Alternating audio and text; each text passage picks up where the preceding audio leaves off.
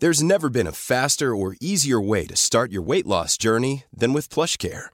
PlushCare accepts most insurance plans and gives you online access to board-certified physicians who can prescribe FDA-approved weight loss medications like Wegovy and Zepbound for those who qualify. Take charge of your health and speak with a board-certified physician about a weight loss plan that's right for you. Get started today at plushcare.com slash weight loss. That's plushcare.com slash weight loss. plushcare.com slash weight loss.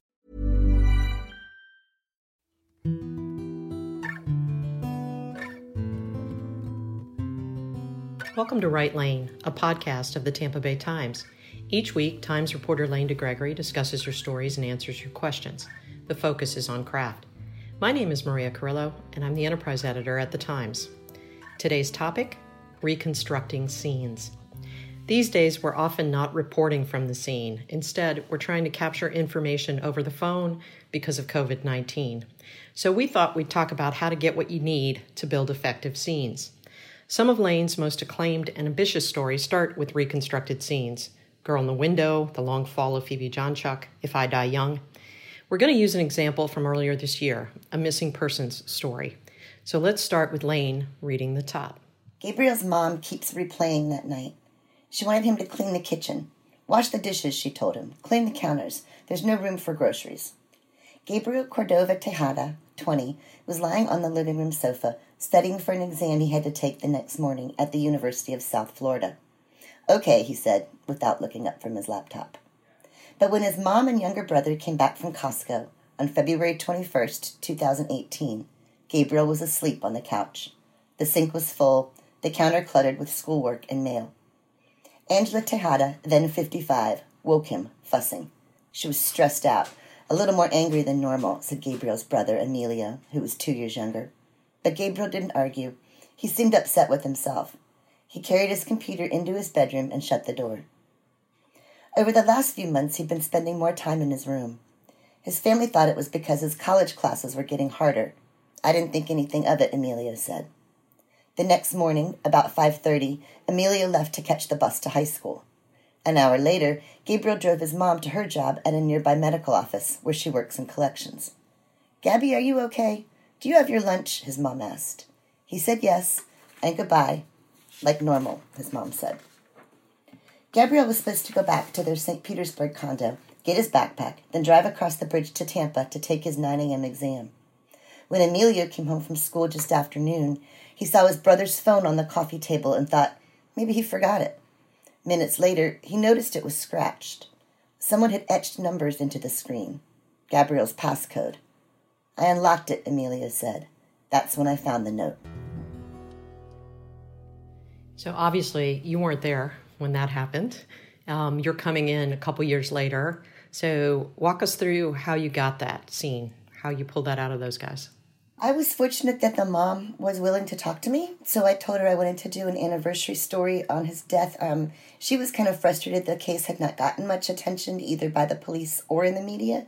So I started out by going over to her apartment and just sort of sitting down on the sofa and, and chatting. Tell me about Gabriel. You know, I think we begin just with that really open ended question we found out pretty quickly that our boys were the same age and had gone to the same high school. So we had these moments of great mommy bonding conversation that sort of like eased the, the tension a little bit, you know.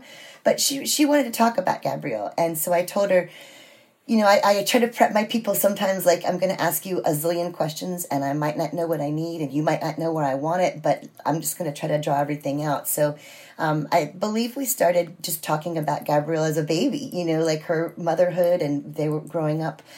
Um, and then I, I almost always ask people to take me on a tour of their home. And um, it had been two years since Gabriel disappeared, but his bedroom in their apartment was untouched. So there was this moment of like, I don't know, sort of excitement, but also like I'm in when she opened the door to his bedroom, you know, and I got to actually be there to recreate what it looked like when he was there. I interviewed the brother later, Emilio. He came at a different time. I think I had two sit downs with the mom. His older brother, who's not in this scene, was at, came in late on the first interview, and the younger brother was there for the second interview. And I like to do that to try to triangulate my interviews, because if you only have one source, people might not remember exactly, or might not remember specifics, or you know, you can have someone else going like, "That's not what happened, mom," you know.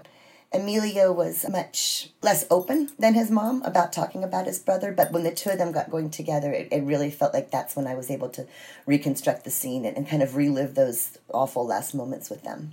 Now, this one we were able to do before COVID, so you got to see them in person. But I mean, even if you'd had to do this over the phone, you're you're asking them to remember details of that night. You're sort of taking them through it. You're thinking about dialogue, the back and forth between the mom and the son. Lane has always had many more details, like they had come back from Costco that night, and you know, she had the details of what they unpacked from their Costco trip and all kinds of things that just sort of put you in that moment. And then, of course, it was a process of sort of weeding back and trying to figure out just how much we needed for the top. But all those things you can try to get over the phone as well if if you had to. Absolutely. And and sort of it's it's taken a long time for me to learn how to shut up and let people tell their stories. And so I've I've gotten to the point now I'll I'll let them go through and then I come back and like just tediously work through the details. Okay, he had an exam the next morning. What class was the exam in? What time was the exam? What campus was the exam on? Where did he park his car? What time did he drop you off work? You know, all those kind of follow up questions that don't usually make it in the first telling when, when someone's just telling you the story. Oh hey he had to get up he had to study for exam. You know okay we need to really really draw that out. Was he on the couch or the chair? Did he have a desktop or a laptop? Where was the passcode? How did they find the passcode? You know and i thought that was an amazing detail when his brother said no he etched it into his phone. I mean that says like a, almost like a goodbye right there right? Like here have everything. A lot of those details came out not through the first round of questioning but through the really kind of tedious follow-up and this, I mean, it's it was it's a story about a missing person case. A lot of what you did for the story kind of feels like detective work. All those things you were just talking about. So you're you're really sort of trying to draw in the apartment, what it looks like. You're trying to pull back, see what the complex looks like. Obviously, there's a lot of question about whether he disappeared right around his where the apartment is it's kind of mangroves and swampy and and then also busy area close by and so you're doing that you googled earth you walked places where he might have walked. You're trying to put yourself in his headspace, right?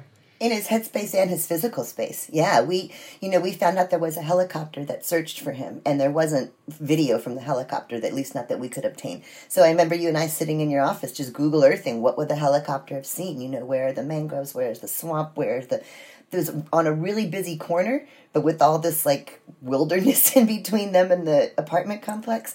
So that was really helpful. You know, you can go on and find out exactly what the weather was like. What time was sunrise that morning? How bright was the light? What was the wind like? Was it raining?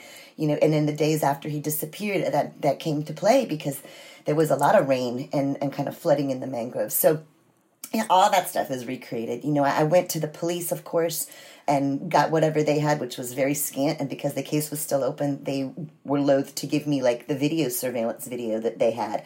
I didn't get to see that. I had to recreate that by like talking to the police about what was on it because they wouldn't show it to me.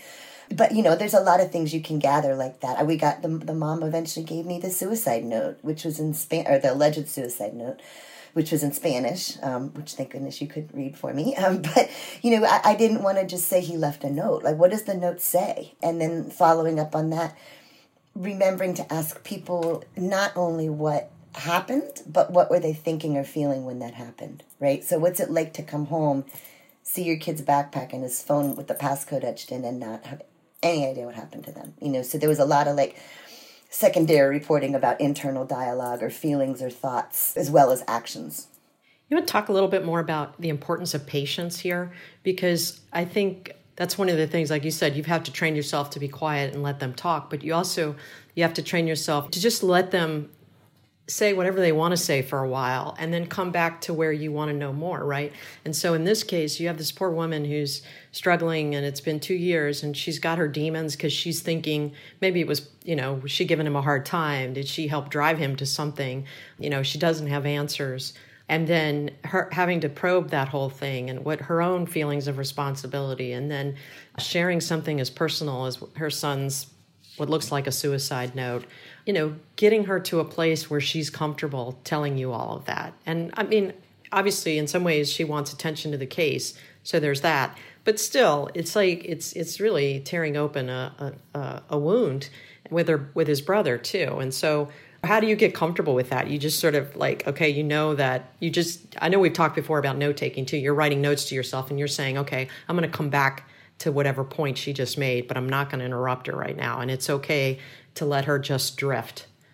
Yeah, absolutely. I mean, I think I've been doing this for 30 years, and, and the hardest stories are usually the ones where someone's lost somebody, you know, but those are also sometimes the easiest ones to convince people to talk because they it's the only way to keep that person alive you know i mean like you said she wanted attention on the case so maybe there'd be some closure. But there was also a lot of tension within the family where the sons thought mm, maybe he just pieced out. You know maybe our brother just got sick of mom bitching at him and he just like took his stuff and left. And mom completely believed that he was gone and dead. So they couldn't even really talk about it as a family. You know me being in the middle of all that obviously i became the catalyst for that. But you could tell each one of them individually had a lot to say so I also think, you know, as, as great as it is to get people together in the same space to riff off of things and triangulate memories, it's also good to give them space to do it individually. And I gave my cell phone to both of the brothers. Um, the older one called me later, the younger one did not. I called him later and he didn't want to talk anymore. But the mom would call me late at night and just think of things. You know, I think I worked on the story maybe over a course of two weeks and she probably called me four or five times. Like often, I always tell people I'm up late at night. I'm I call me whenever, and sometimes I think people open up their feelings or their thoughts a little more when it's dark and quiet. And so we had a lot of conversations that didn't have a whole lot to do with the story, just about her son, you know, and her divorce and her family back in the Dominican Republic and, you know, other things that she just wanted to talk about. And I think when you get to that point with your subjects, you know you're you're getting in far enough. You're building trust, right? You're developing sort of a, I know these are short relationships, but you're developing a relationship in a way where she gets to know you a little bit too, and she gets to see whether, I mean, she gets to open up about her life, like you said, things that, that were even not going to be included in this story, but just made her feel better. And then that opens the door for you to be able to ask some probing questions. Exactly maybe not everybody's comfortable with this, but like I always want to Facebook the people I'm writing about so I can sort of see their movies and their friends and their travels and their what's important to them. And so I tell them to Facebook me, you know, too, so they can see who I am as a person who's not a reporter. And I think especially in COVID and, and isolation and lockdown, that's more important than ever is like just getting getting as much information as you can from people without even being able to be there. You know, if I had to do this story during the lockdown, during quarantine, I would have asked Angela to take me with her FaceTime. You know, FaceTime me Gabriel's room, show me what's on the wall, show me the guitar where it is, show me what's on his desk. I could have done it. You know, I could totally have done it with the restrictions here. But as you and I both know, being there's much more fun. Many of us have those stubborn pounds that seem impossible to lose, no matter how good we eat or how hard we work out. My solution is PlushCare PlushCare is a leading telehealth provider with doctors who are there for you day and night to partner with you in your weight loss journey. They can prescribe FDA-approved weight loss medications like Wegovy and Zepbound for those who qualify. Plus, they accept most insurance plans. To get started, visit plushcare.com slash weight loss. That's plushcare.com slash weight loss. I also I also did a walkthrough at the school, I should say. I wanted to see what his atmosphere was like where he worked because it wasn't just his family who was struck by this. He had coworkers and friends at uh, the university. So I spent a day at the university too, seeing his desk where he sat in the student services office and walking from where he would have parked his car up to his first class, and you know trying to retrace that path too, which which is a totally great way to recreate stuff. You know, I knew we didn't use it, but I knew how many steps it was to get from the garage to the class back to the the student center and stuff like that. So, Lane, going back to if you had done this during COVID, you would have had her walk you through. And that's one of the things that we were talking about, like advice we would give people. So have them help you tell the story. We're all, we're all, now that we're working in these kind of environments, doesn't mean that you can't be there to some degree. Have them pull out their camera, do a video, capture whatever it is, a, a you know, a location, capture a conversation that you are trying to recreate, and have them send that to you we haven't had to do that a whole lot here of late because Lane has, you know, she's been wearing her mask and going out a fair bit, but that's very helpful. I mean, and, and if you are trying to set a scene and you're trying to kind of explain where we are and show somebody's house and show what their lives are like, that's that's really essential to your to your storytelling. I was thinking about that even with sometimes things you're not allowed to come to or you're not invited to. Like when I was doing the waitress story, I followed a waitress through the first six weeks of quarantine. And I really wanted to come to this meeting at her um, restaurant where they were going to try to decide when they're going to reopen, how they're going to reopen, if they're going to reopen. And her boss didn't want me to be there. So she recorded it. I just said, Can you just record so I can hear the dialogue going back and forth? She took a little short video so I could see where people were sitting and what the weather was like under this awning. And, and, and you know, it was enough for a little scene in that waitress story that I wasn't allowed to be at to recreate that moment another piece of advice we, we, we wanted to pass along is just as you know we talked about so in this case lane got the suicide note but what videos what photos what journal entries what things do they have that help you tell the story of that moment?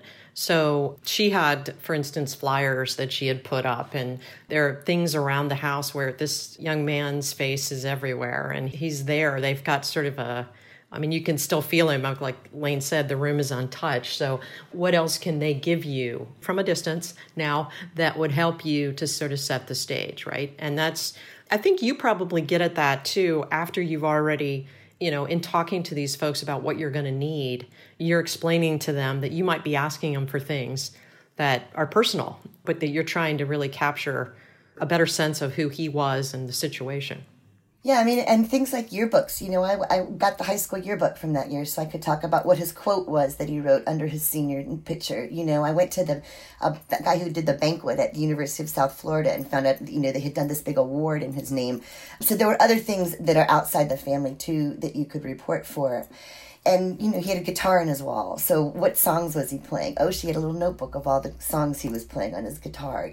Um, video games i asked his, his mom was like i don't know him and his video games you know but his brother knew every video game he played and what his high score was. And i think gives you a sense of what kind of person that is you know do those details like did they play sports video games or first person shooter video games or you know mario brother video games? It gives you a sense of, of personality. So i was reporting for kind of all of those details. And my wonderful friend Melissa Lyttle who's a photographer she used to work with me and tell people i'm going to take you know 100 200 pictures of you today and we're going to run like three and i kind of tell them that about the reporting too you know i'm going to ask you so many details and things that might not matter and I might not use, but I don't know. And so let me cast this really wide net. It's like casting a cast net, right? Cast this really wide net. You pull out the good stuff and let all the other stuff go. And getting back to that scene that started the story, um, you're reporting for a scene. You know this is a this is a big moment, but you do what you always do, which is you started early and kept the scene going in terms of your reporting, not in terms of what we ended up with in the story, but you Uh, so what had life had been like before you know he disappeared? What was going on in your lives? What was happening with him? What was happening with you? You know yada yada. And then you know okay building up to that day. And then what happened? Well we, they were going to the store and she had asked him to do this and that. And you got really a lot of details. And then you followed it through even more like what happens after emilio finds the note. All of that i mean again it's just sort of like i guess encouraging you guys to cast deep and get as much of what that scene as you can and then make choices about how you're going to compress that scene and what's really important about that scene. And i think that's also another technique to help people be comfortable in telling the story. So i'm not going to start with the most painful moment. I'm not going to start with the moment where he finds the note. I'm going to start with just sort of an ordinary day where my my kid is lounging around and i'm giving him a hard time because he's not you know doing what he's supposed to do right? That kind of thing is is is very helpful. And again, it goes back to patience, which you know I just feel like you can't underscore enough. Well, and I'll be honest, I totally thought about starting that story with the moment that they find the note. You know, that's the most dramatic moment. But I, I think it helps with the the the tension and the context and sort of like drawing the reader in as it's unfolding instead of going bam, bomb drop, here's what happened. You you kind of build up to that for a moment. It was like it was a day like any other ordinary day. You know, that feeling of like you don't see it coming. You know, you don't see it coming in, until you're already invested in it, and there it is.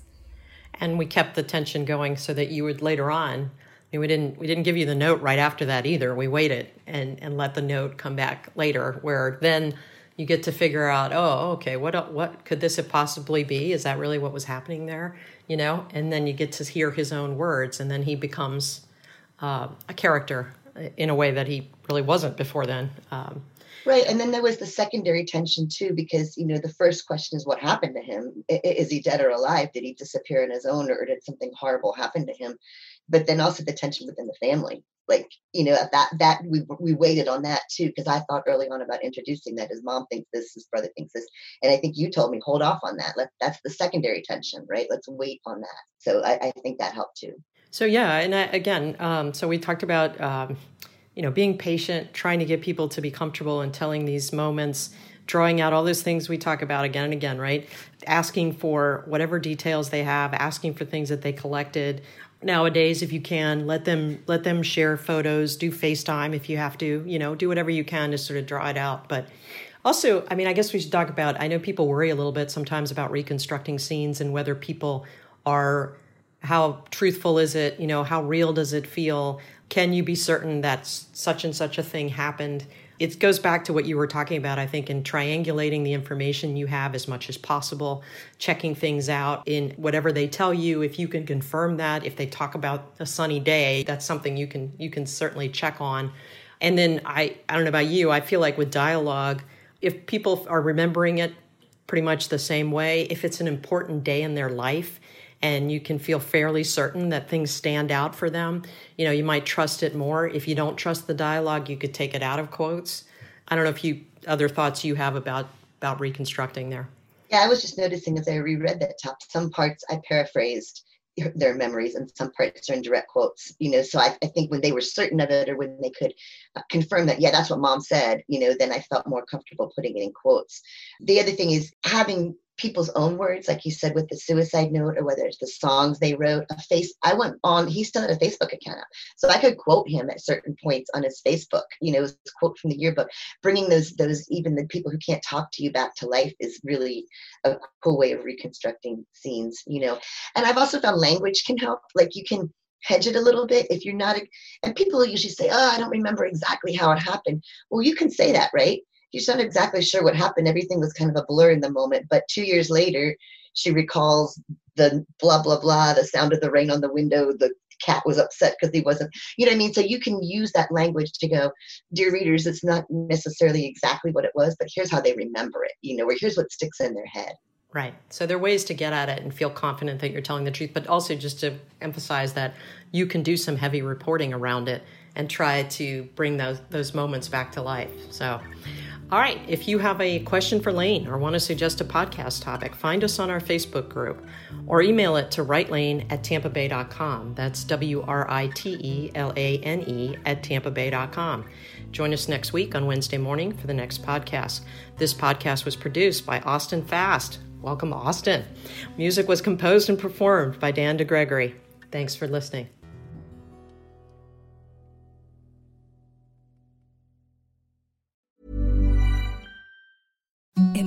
Softest sheets you've ever felt. Now imagine them getting even softer over time. That's what you'll feel with Boll and Branch's organic cotton sheets. In a recent customer survey, 96% replied that Boll and Branch sheets get softer with every wash. Start getting your best night's sleep in these sheets that get softer and softer for years to come. Try their sheets with a 30-night guarantee. Plus, get 15% off your first order at bollandbranch.com. Code BUTTERY. Exclusions apply. See site for details.